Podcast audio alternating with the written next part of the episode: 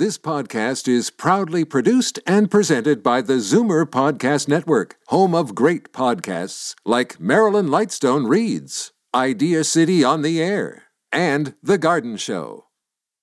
You're listening to an exclusive podcast of Fight Back on Zoomer Radio, heard weekdays from noon to one. Now, Fight Back with Libby Znaimer on Zoomer Radio. Good afternoon and welcome. It's Monday, time for our Zoomer squad. And as we began reporting last week, the Ford government announced its plan to divert more surgeries to publicly funded private clinics. The plan is to relieve the backlog and it will start with cataract surgeries, which have one of the longest wait times. Initially, this plan will add 14,000 additional cataract procedures in Windsor, Kitchener Waterloo, and Ottawa. Ontario is also investing more than $18 million in existing centers to cover more MRI and CT scans. Now, a lot of these procedures are already provided this way, but there are big concerns, notably that these clinics will poach staff, especially nurses from hospitals, which will make those wait times worse. Also, there are already a lot of complaints about upselling patients who get care in these settings. Also, very sad news this weekend about the death of former Lieutenant Governor David Onley. Let's begin there. The numbers to call 416 360 0740, toll free 1 866 740 4740. And now let's go to Bill VanGorder, Chief Operating Officer and Chief Policy Officer at CARP, and Anthony Quinn, Chief Community Officer at CARP. Hey guys, thanks for joining us. Good morning, Libby. Good morning, Libby. Well, this was very sad news. Of course, uh, we go back a long way with David Onley. Uh, Moses hired him for TV in the 80s. And I know I worked with him for quite a few years. And he was just a lovely guy. And to my mind, also one of the few people you see who really does not change when they get to a very lofty position.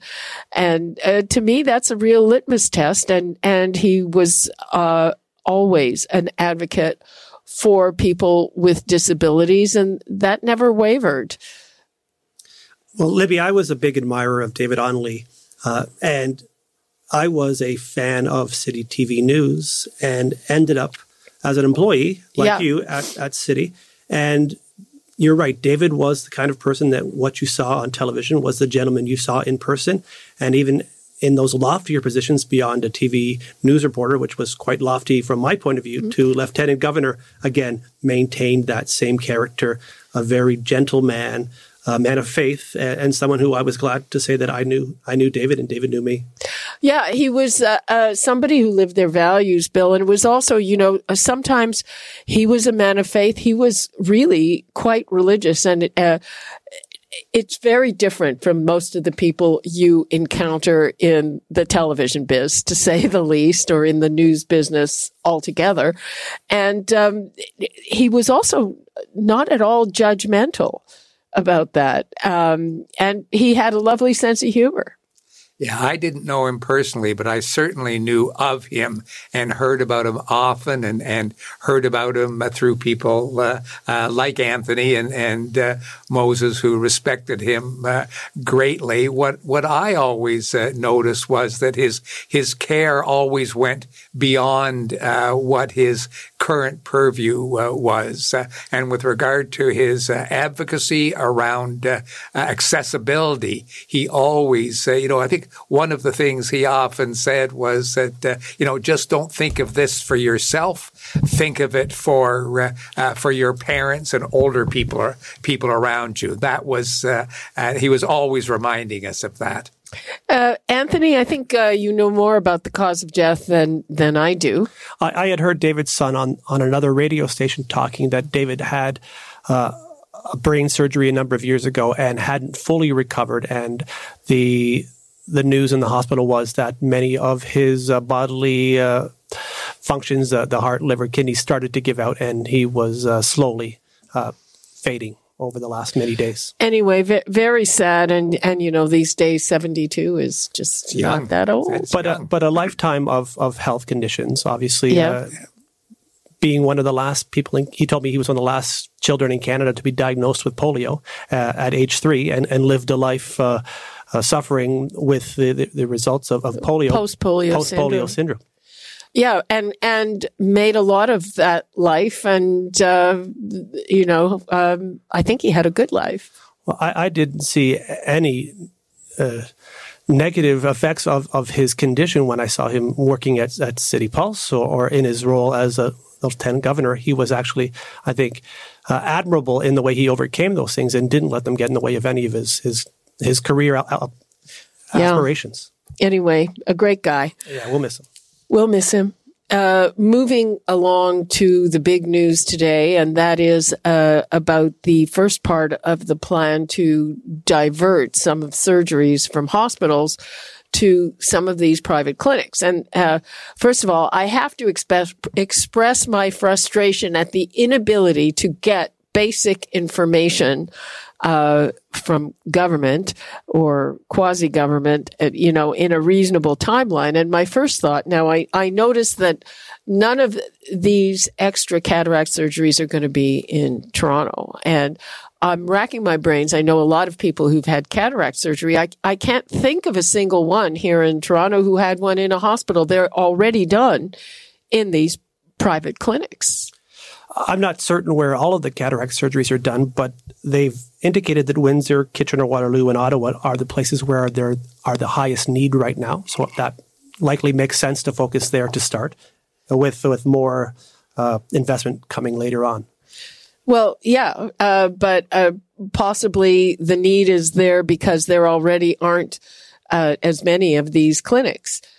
Uh, you know, again, uh, you know, it's, they're totally anecdotal. It's not scientific. I tried to find out, and we are still trying to find out how many current cataract surgeries are are done in these private clinics. But of the people that I know, and quite a few have had cataract surgery, they're always in a private clinic. And on the one hand, the advantage, I think, is that these clinics are already here. Like we heard a lot of rumors and they may come to pass later about bringing in Americans, uh, with surgical clinics, which really makes me nervous. But these clinics are here and the, the doctors there, like that's all they do. So that's good.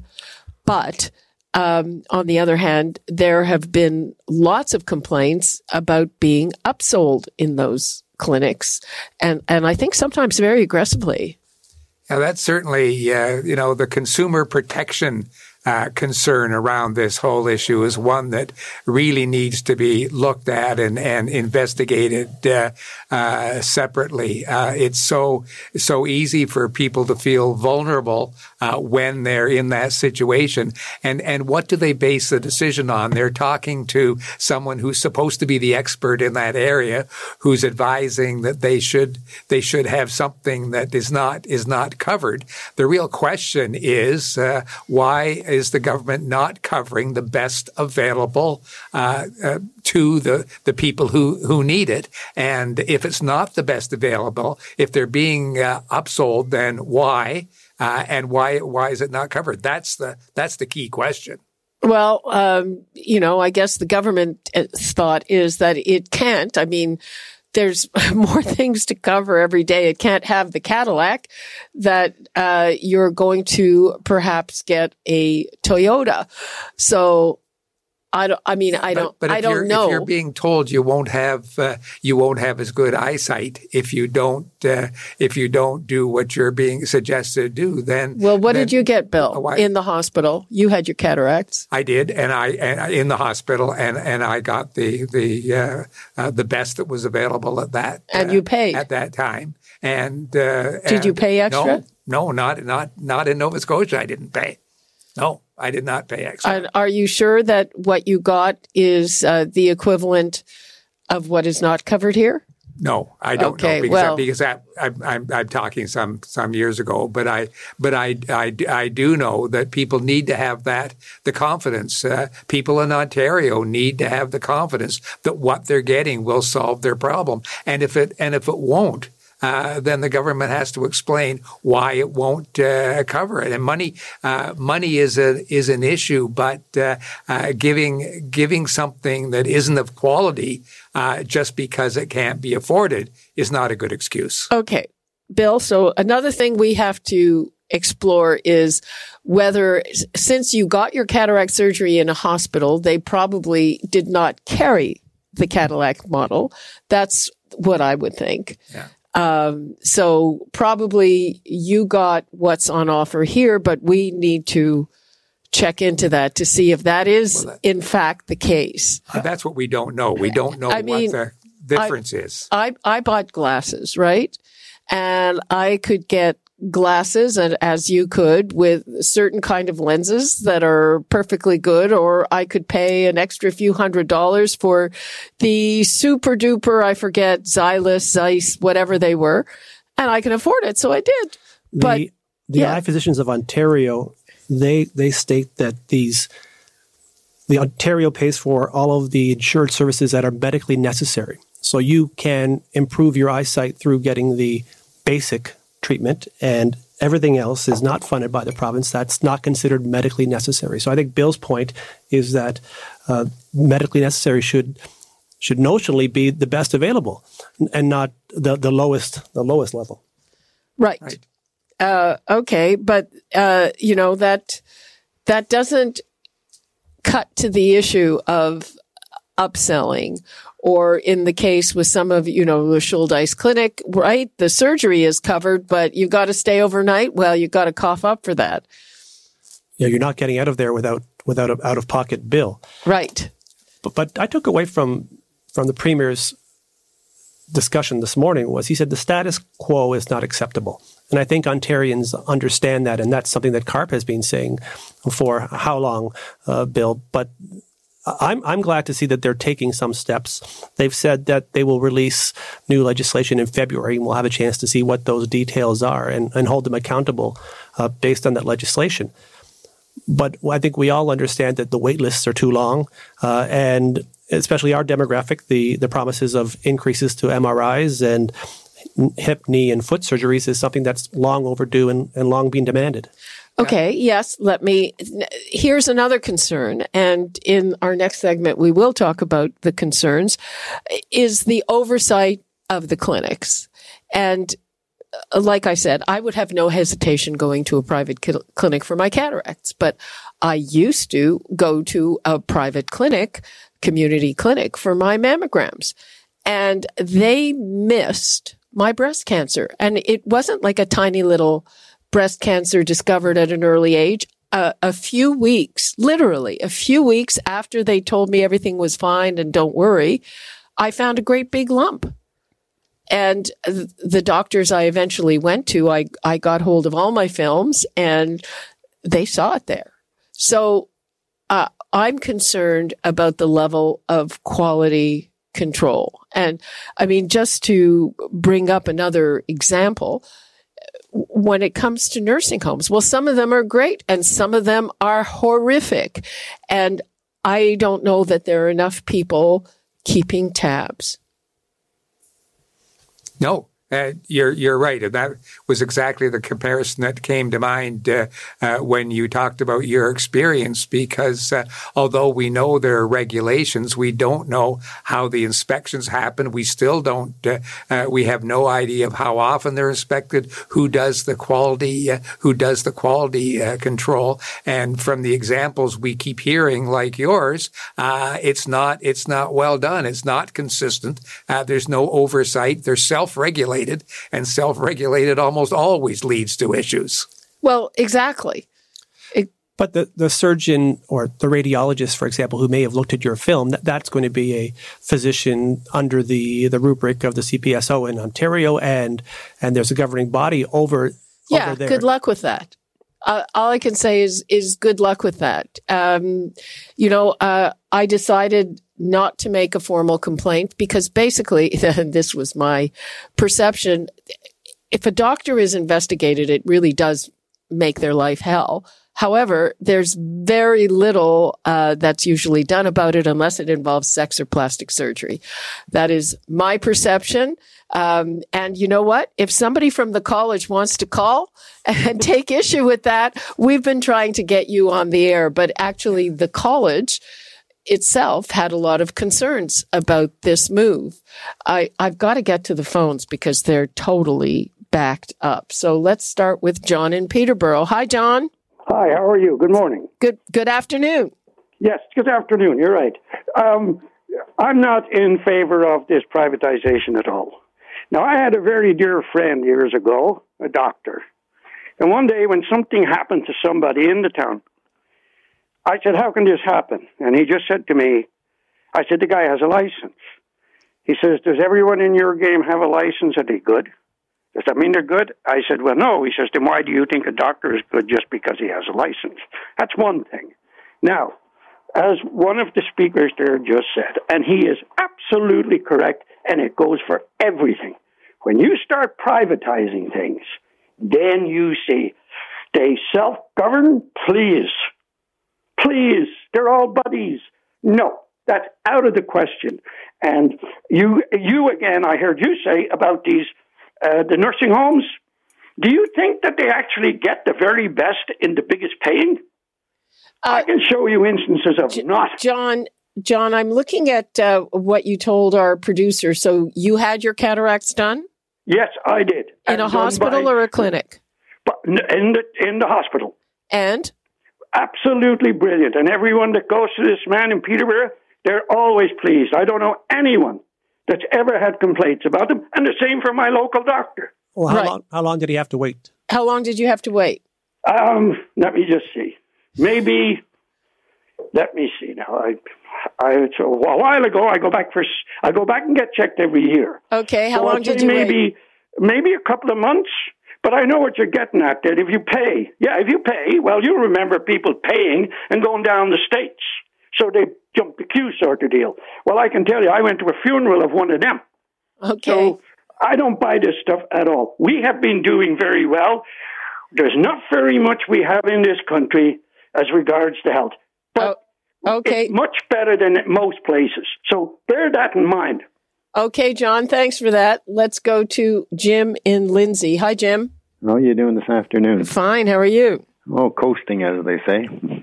Uh, yeah, I, I want to talk. Well, I was going to talk about Ford's knee replacement and hip replacement. Uh, I don't know if he realizes in his group of people that after you have a knee replacement, you're in the hospital for a couple of days because you go and get exercise and get to uh, use your legs and everything afterwards, right?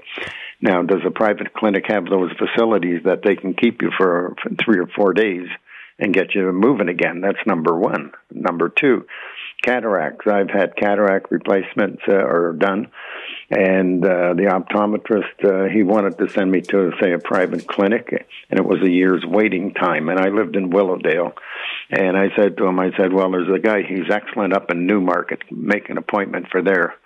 Well, I guess he didn't know the geographics of the territory. He says, well, that's pretty far away. Well, living at uh, you know Finch Avenue, it's pretty fast getting up to Aurora. I went up there within three weeks and had the cataracts done up in Newmarket. And uh, under OHIP? Uh, yeah. Yeah. Oh, okay. That's yeah, a very good point. So all of these wait times, and, and thank you very much for your call, Jim. Uh, all of these wait times, they're really spotty. And uh, again, there are issues in terms of surgery, there are big issues just by merging lists of surgeons that if you need something, if you go to the first available surgeon instead of the one that your friend said is the best guy, uh, you probably get in sooner. And, and he makes a, a very good point about, uh, uh, the, you know, the, uh, recovery. I don't know now how long people stay in the hospital. The, the thing I did find scary Doug Ford, I'm talking to you. When Doug Ford calls these procedures no brainers, I find that scary because they are, you know, they're routine. They're not new brain, no brainers. And I know people who've had new leases on life after their joint replacements. And I know people who have gone through hell. They're very invasive surgeries, and the secret to their success, I believe, is the follow up with physiotherapy and care afterwards. No, and, but it's not just that. that. People are different. I know people who've done everything and, it, again, gone through horrible, horrible uh, situations where they're really sorry they ever did it in the first place. And the time spent in hospital seems to vary too. There are yeah. people who who uh, come out almost immediately, and there are those who keep for a, a, number of days, depending on their condition and the and the sur- survey. So it's a good, very good question. What happens to those people when they go to a, a private clinic who have to stay more than uh, have more than day surgery? Okay, well, it, uh, you know, the it, I think the answer may probably end up being it will be day surgery, and there are more and more things everywhere, including the hospital, that become day surgery, yeah. which is it, not necessarily that bad because I don't think hospital is a great place for people who are sick. As long as long as the home care is available uh, for them to follow up, and that's another area where we're really lacking in this province is adequate home care. So that might not be uh, a safe solution for a lot of the people who are getting the the uh, the operations. Okay, uh, Sita has a story to tell us. Hi, Sita. Hi, hi everyone. Thanks, Libby. It is a great way to reduce waiting time since we don't have to pay out of pocket for certain surgery. My husband would have to wait two years to get his cataract surgery. So he went to at the hospital. He would have to wait for that, but went to a private clinic and we paid, and his surgery is already done within months. So they're a great service, and you have the TLC, and they're in Oakville. Uh, well, yeah, that's what I'm saying. This already happens. It is already happening. It so is, why not reduce the waiting time and the pressure on the hospital? And they are not going to be taking away doctors and nurses because they're already fully staffed. Well, it depends if they're doing a lot more. They they may. Th- this is just the first tier, and actually, to to be perfectly honest, this is not necessarily the one that I personally would be worried about but some of the others, I would definitely be worried about when they start uh, moving along to orthopedic surgeries, which is not really a no brainer. Not a no brainer. Uh, I have a family member who is an orthopedic surgeon and specializes in the foot. Oh, and, good for you. And he, but he had to close his practice shortly after opening it because he had three years of patients booked ahead. excuse me, and a limited number of surgical opportunities. So he had his schedule set for three years, couldn't take any more patients because of the limits in, in surgeries. So if this plan that the premier has would allow him more access to more patients uh, through a private operation or private operating room, that might be an opportunity for him to do more of what he wants to do as a trained foot surgeon.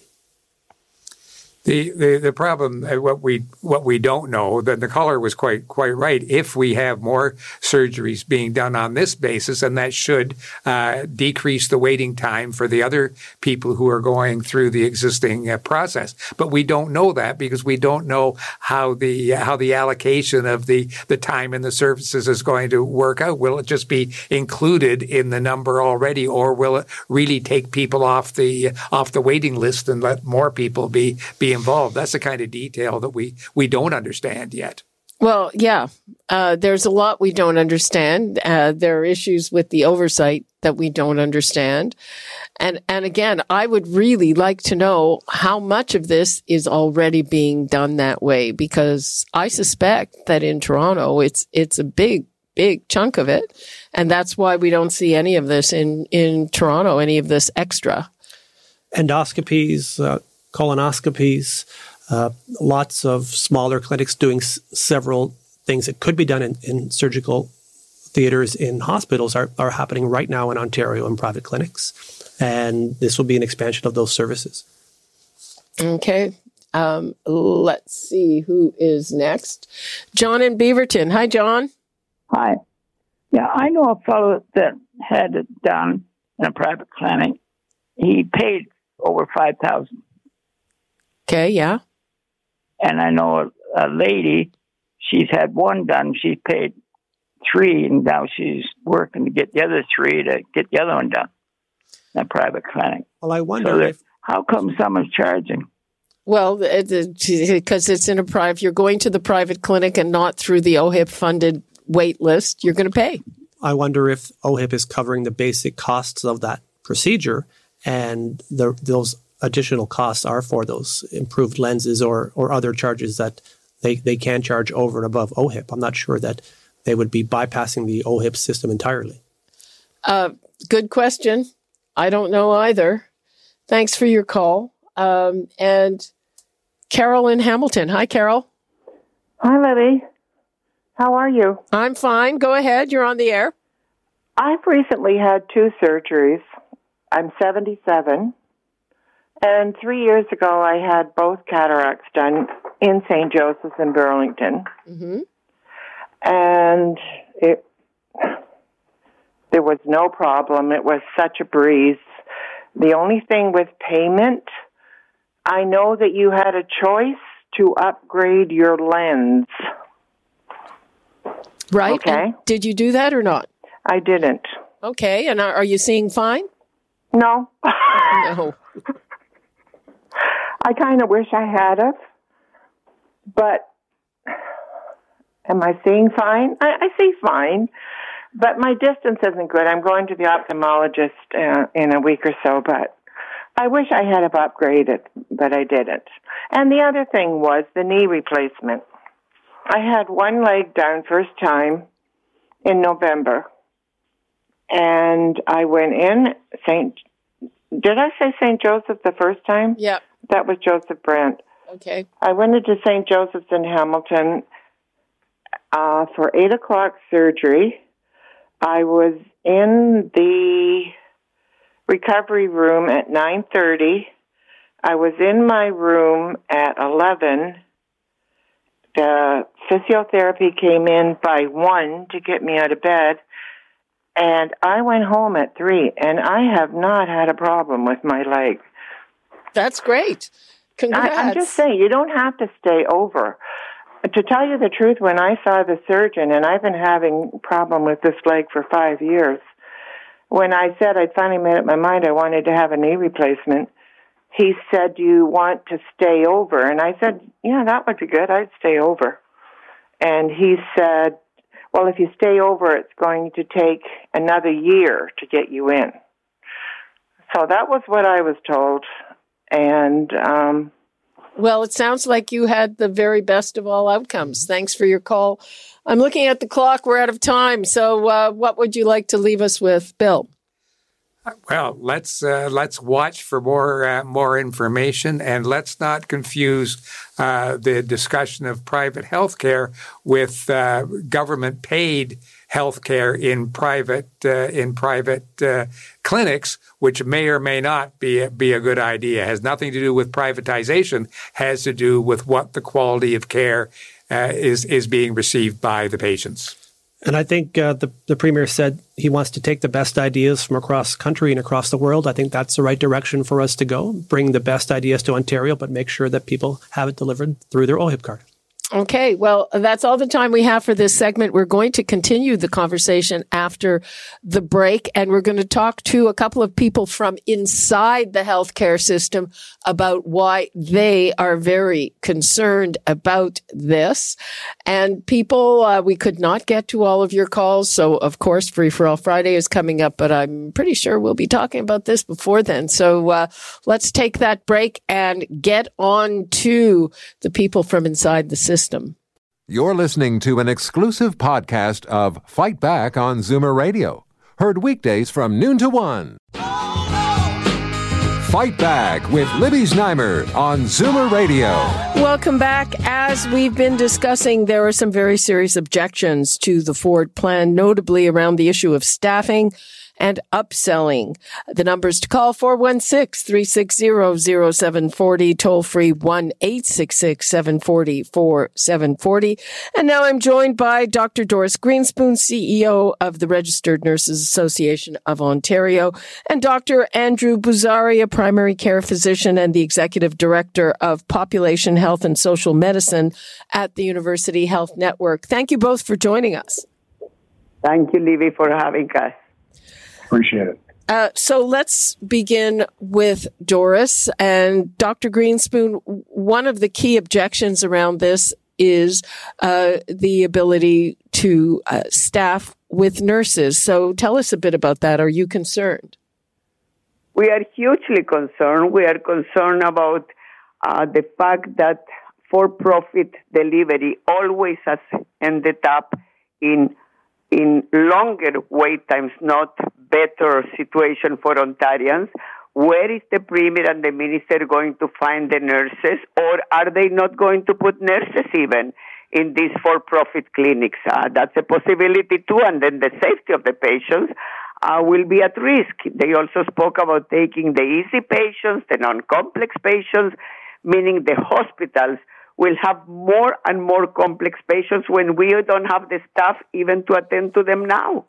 Uh, Dr. Boozary, in terms of cataract surgery, you know, I, have been trying to find out how much of this already happens in private clinics. And just uh, in terms of people I know, I, I, in Toronto, I think most of them are done in private clinics. Am I wrong? Yeah, I mean, there's there's definitely in terms of I think it's important to to delineate between the, the private and the for-profit and nonprofit. It's, it's definitely clear that there is currently it is not untrue that there are private independent health facilities and cataract clinics, uh, but I do think it's important to look at the Auditor General's own report on these private and for-profit uh, cataract surgery uh, clinics and facilities actually uh, having practices of upselling and different costs that have been costing uh, the Ontario government and essentially the public dollar. So definitely they're they're currently in place. Uh, the decision though to expand and double down on sort of a for-profit delivery model, as Dr. Grinspun has mentioned, uh, again, I think the evidence on this is really wanting. Mm-hmm. Uh, and, and Libby, if I may add, the premier today they're brilliant on communications. Let me say this. He was not after the, the cataract surgeries. What he did in this press conference today, he already normalized the idea of hip and knee replacements. That's unconscionable. He also went for the cataracts clinic on a not for profit clinic without saying it until one reporter pointed it out. So they are brilliant communicators, but the public is being cheated on all of the above. How is it uh, you're saying that having these uh, clinics uh, ends up people end up with longer wait times? How so? Can uh, either of you explain that? Uh, if I if I may, uh, that's proven in all the health systems in the world. The premier already said it. The simple stuff, non-complicated, will go to the for-profit, and yes, I will say they will double on for profits, not on not for profits, because first of all, I debated a doctor on Friday, a doctor that left already in Nova Scotia an ICU to actually move to open for profit clinics in Nova Scotia and in Quebec, likely talking with the Premier's office already here. Uh, you have staff, doctors, and nurses that will move to these for profit clinics. Doctors, because it's the few that want to make really money rather than, you know, uh, serving the public sector. And nurses, because um, basically they will have the simple uh, cases. They will have uh, no no weekends or, or they will have no night shifts. They they who knows they may be uh, paid more. Uh, bottom line, doctors and nurses don't grow on trees, Libby, and this will damage the public sector in a huge way. It also takes the voice of the people with money and with power. It takes it to get ahead of the line in the private for profit sector because, yes, they will need to pay extras. No doubt about that. Mm. Um, in the, the, the government said uh, that this is kind of an application process. So I'm assuming that in the three cities where they're doing this, there are, are not already these clinics. So they said it's an application process and the clinics that apply will have to show how and where they're getting their staff. Does that give you any comfort, Dr. Boozary?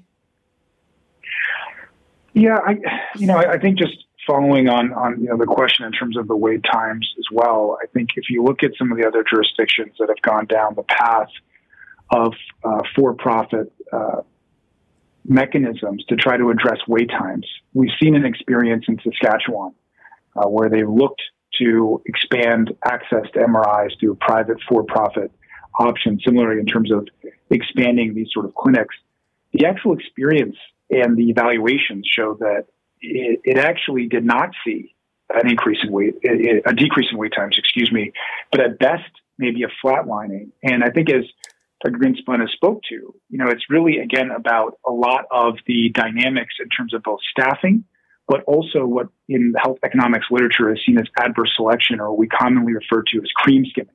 So we're not actually addressing some of the more complex issues or cases that need more attention and resource uh, what's happening is for-profit entities are able to address lower complexity or lower acuity issues, uh, again, with there in terms of the, the motivation, again, of also ensuring that there is a, a profit margin uh, that will come at cost of the public payer, but not necessarily trying to address the surgical backlogs and issues that everyone on the line right now is feeling. I mean, I think it's really important, Libby, to point out that we're not trying to defend the status quo. We're sort of saying, you know, we, we can't see reform. We don't want to see innovation. We don't want to see different partnerships.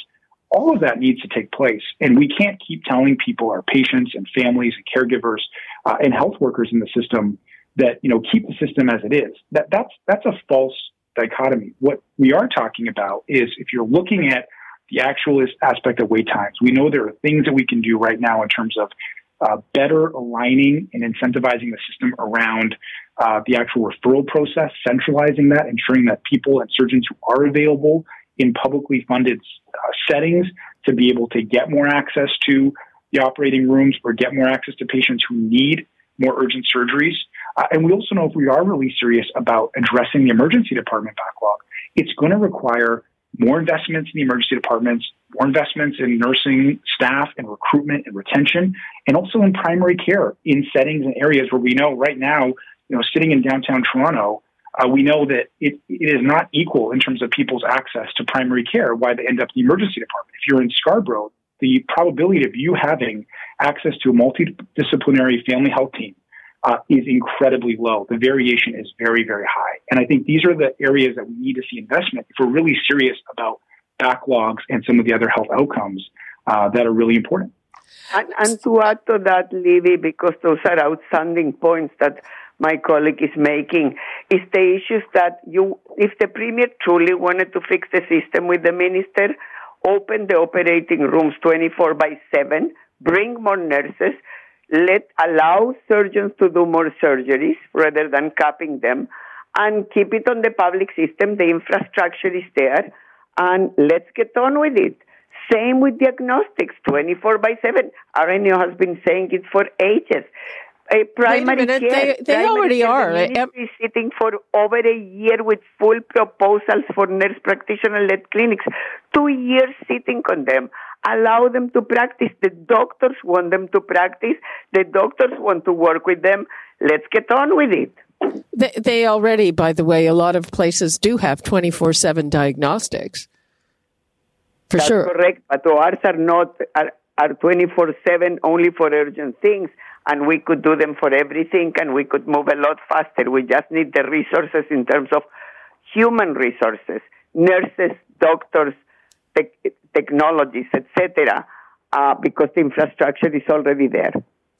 Okay, I'm looking at the clock. It's time to wrap things up. Uh, so, Dr. Boozary, where does this leave us? Uh, do you think there's any room for any kind of modification of this plan and the plans going forward? Yeah, again, I mean, I, I don't have any inside information or knowledge in terms of what the likelihood is of any any change of this. I think that what's really important, however, is that if this is the direction that the government is willing to go, that there is, you know, a, a real engagement with uh, both the CPSO, with public hospitals in terms of the quality provisions and protections that need to be in place, and also ensuring that we are in line uh, with the Canada Health Act, as we've seen uh, creep from uh, other provinces on this issue. So I think those are really important aspects. Uh, I think that if we don't ensure that those provisions are in place, uh, again, when you look at the litany of evidence, it is a worse, worsening health outcomes and actually not the cost savings uh, that have been um, purported elsewhere. So I think those are pieces where I think there needs to continue to be that kind of uh, push and that hopeful partnership and collaboration with uh, the actual quality provisions that need to be in place. And, and of course, the premier spoke. Um, the media didn't go after it, but the, the premier spoke about legislation coming in February. That is next month. Legislation such as allowing this this um, expansion of for-profit care. Number one needs to prohibit prohibit charging extras. It needs to prohibit overnight because that's against the Canada Health Act, and it needs to have full full public dialogue and organizational dialogue, not just calling the evening before.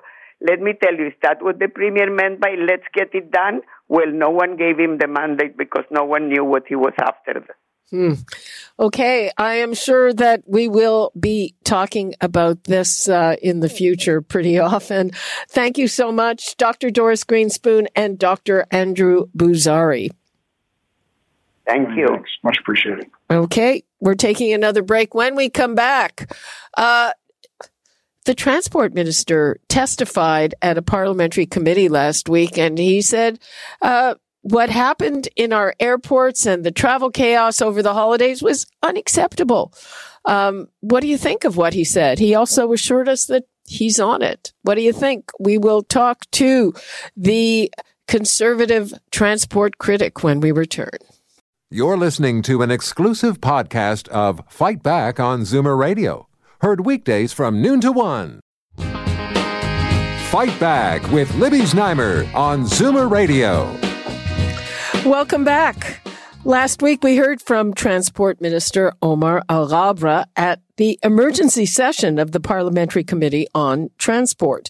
He called the holiday chaos unacceptable and insisted that he is on the case. So, although he didn't pick up the phone to try to talk to any of the airline CEOs until January, he also insists he's not soft on the airlines. Well, the opposition sees it differently. What do you think? Numbers to call 416-360-0740, toll free 1-866-740-4740. And now let's bring in Melissa Lantsman, conservative MP and uh, the party's transport critic. Hello, Melissa. Hey, how are you? Good Fine. Uh, good to have you on. So, what did you make of that appearance and uh, the prospect of the transport minister doing anything?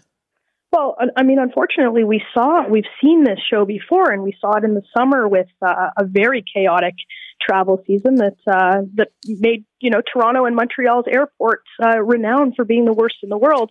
And unfortunately, uh, I think we might see some version of this come the next travel season, which in this country is uh, uh, is the school break in uh, in March. So we're we're we're not confident that the minister did everything he can, and we're further not confident that he's doing everything he can to put consumers first.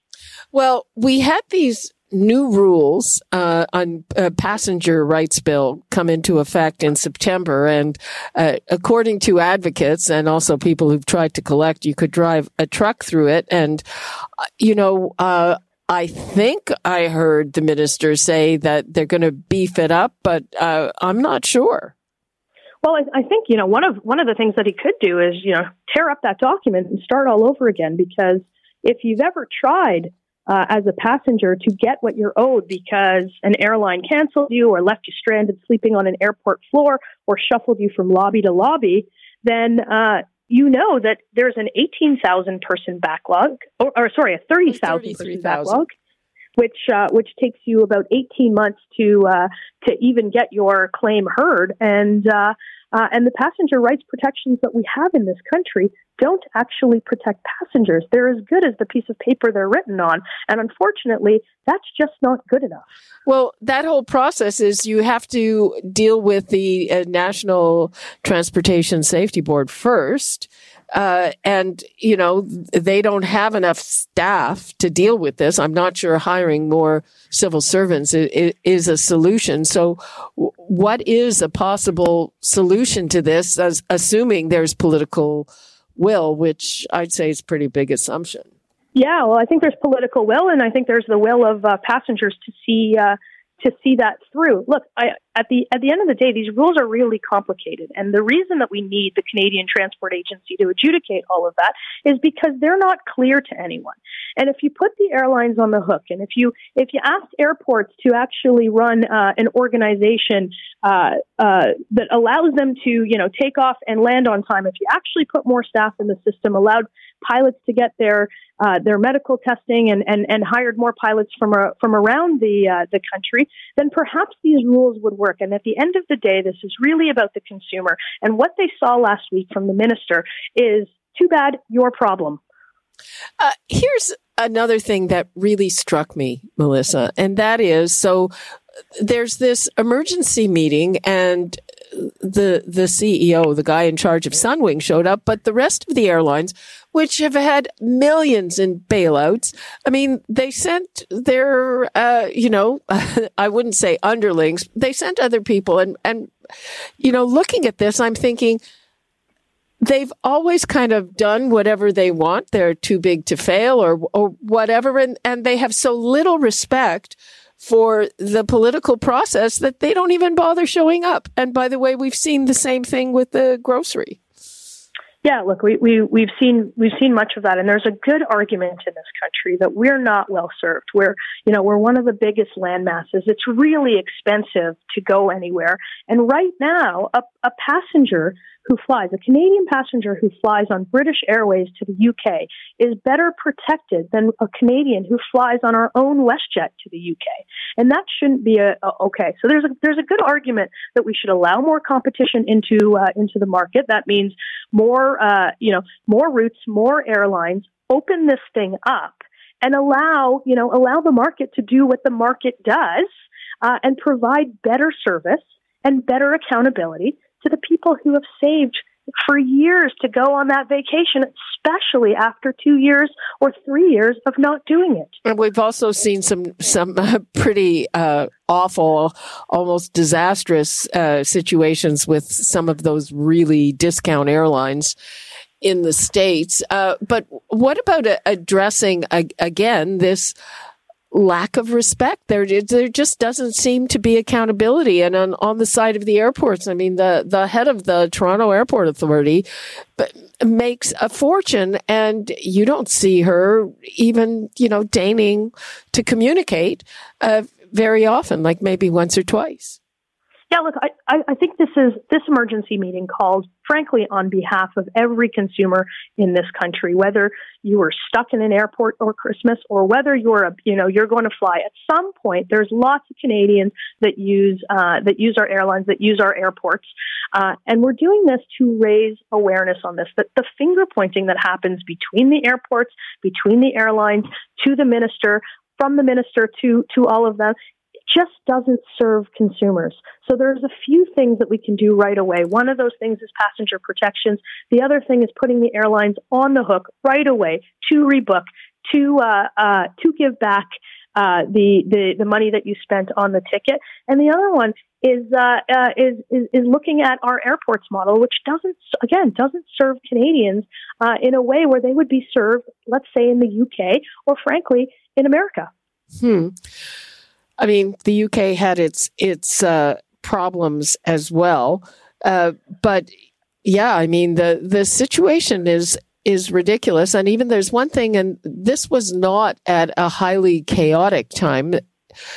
So, for instance, if an airline, if Air Canada cancels a flight, and people are stuck in the airport, there there's not even a single person from Air Canada there to rebook them. So even if there be a huge line, people there might see that there's somebody trying to help them, but no, they don't do that at all. Uh, instead, you, if you're stuck in the airport, you don't know how you're getting home, you have to call and wait on the line for two hours at least until yeah, that, somebody, I mean, you know, what is and that? that problem, And that problem becomes even worse when you're, you know, you're in a foreign country. You've got to go, you know, maybe back to work. Maybe you've got something to get back that's uh, uh, for that's that's important, and then you're stuck in a in a country where maybe you don't speak the the language and you can't get anybody on the phone.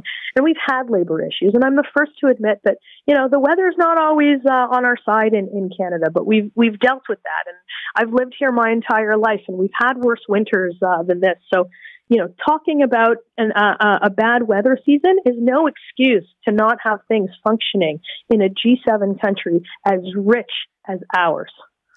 Right. And in terms of the communication piece, does does there have to be some kind of legislation or something? There absolutely has to be some tightened legislation, and that has a lot to do with the passenger protections that the ministers that the minister actually patted himself on the back for that failed to protect passengers. We've got to make those stronger. We've got to put airlines airports, all of those authorities uh, on the hook because at the end of the day, the only person who lost out, if you watched that committee meeting or if you heard from the minister in the last uh, in the last couple of weeks, which was 18 days after we learned about all of this, uh, you know that consumers are not well served in this country, and we're going to fight to make sure that they're at the center of any decision making that happens. And it, we no longer have a consumer ministry. Would that be helpful, or would just that just increase bureaucracy?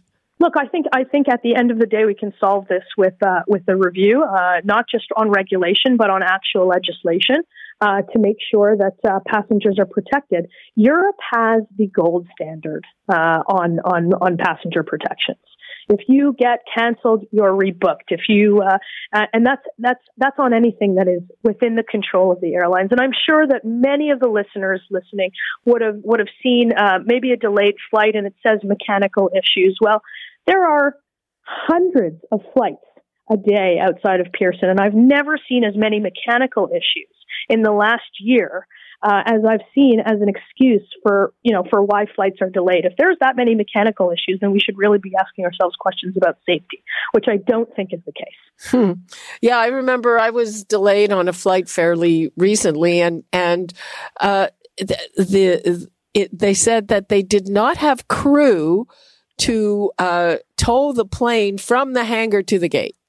Well, that's within the airline's control, right? So if you don't have crew and if you don't have enough people, then the airline shouldn't be selling tickets as if they were at 100% operations. If you know that you don't have enough people to run this thing smoothly, if the airport knows that it doesn't have enough people to run this thing smoothly, then we shouldn't get into a contract with consumers where you assume that when you buy a ticket, you're actually going to go somewhere. There is a responsibility on the other end uh, as well to make sure that the circumstance that we're in, which is, you know, a, a reality of, of a post-COVID uh, environment, that they're actually selling tickets in conjunction with what they can deliver. Otherwise, they're just selling you something fake, and that's not what you signed up for. And then there's no recourse for you to get what you're owed. Okay, uh, we've got to wrap things up. Uh, Melissa Lantsman, please keep us updated on this. Thanks for your time. Thanks for having me. Bye bye. Okay, that is all the time we have for today. You're listening to an exclusive podcast of Fight Back on Zoomer Radio. Heard weekdays from noon to one. This podcast is proudly produced and presented by the Zoomer Podcast Network, home of great podcasts like Marilyn Lightstone Reads, Idea City on the Air, and The Garden Show.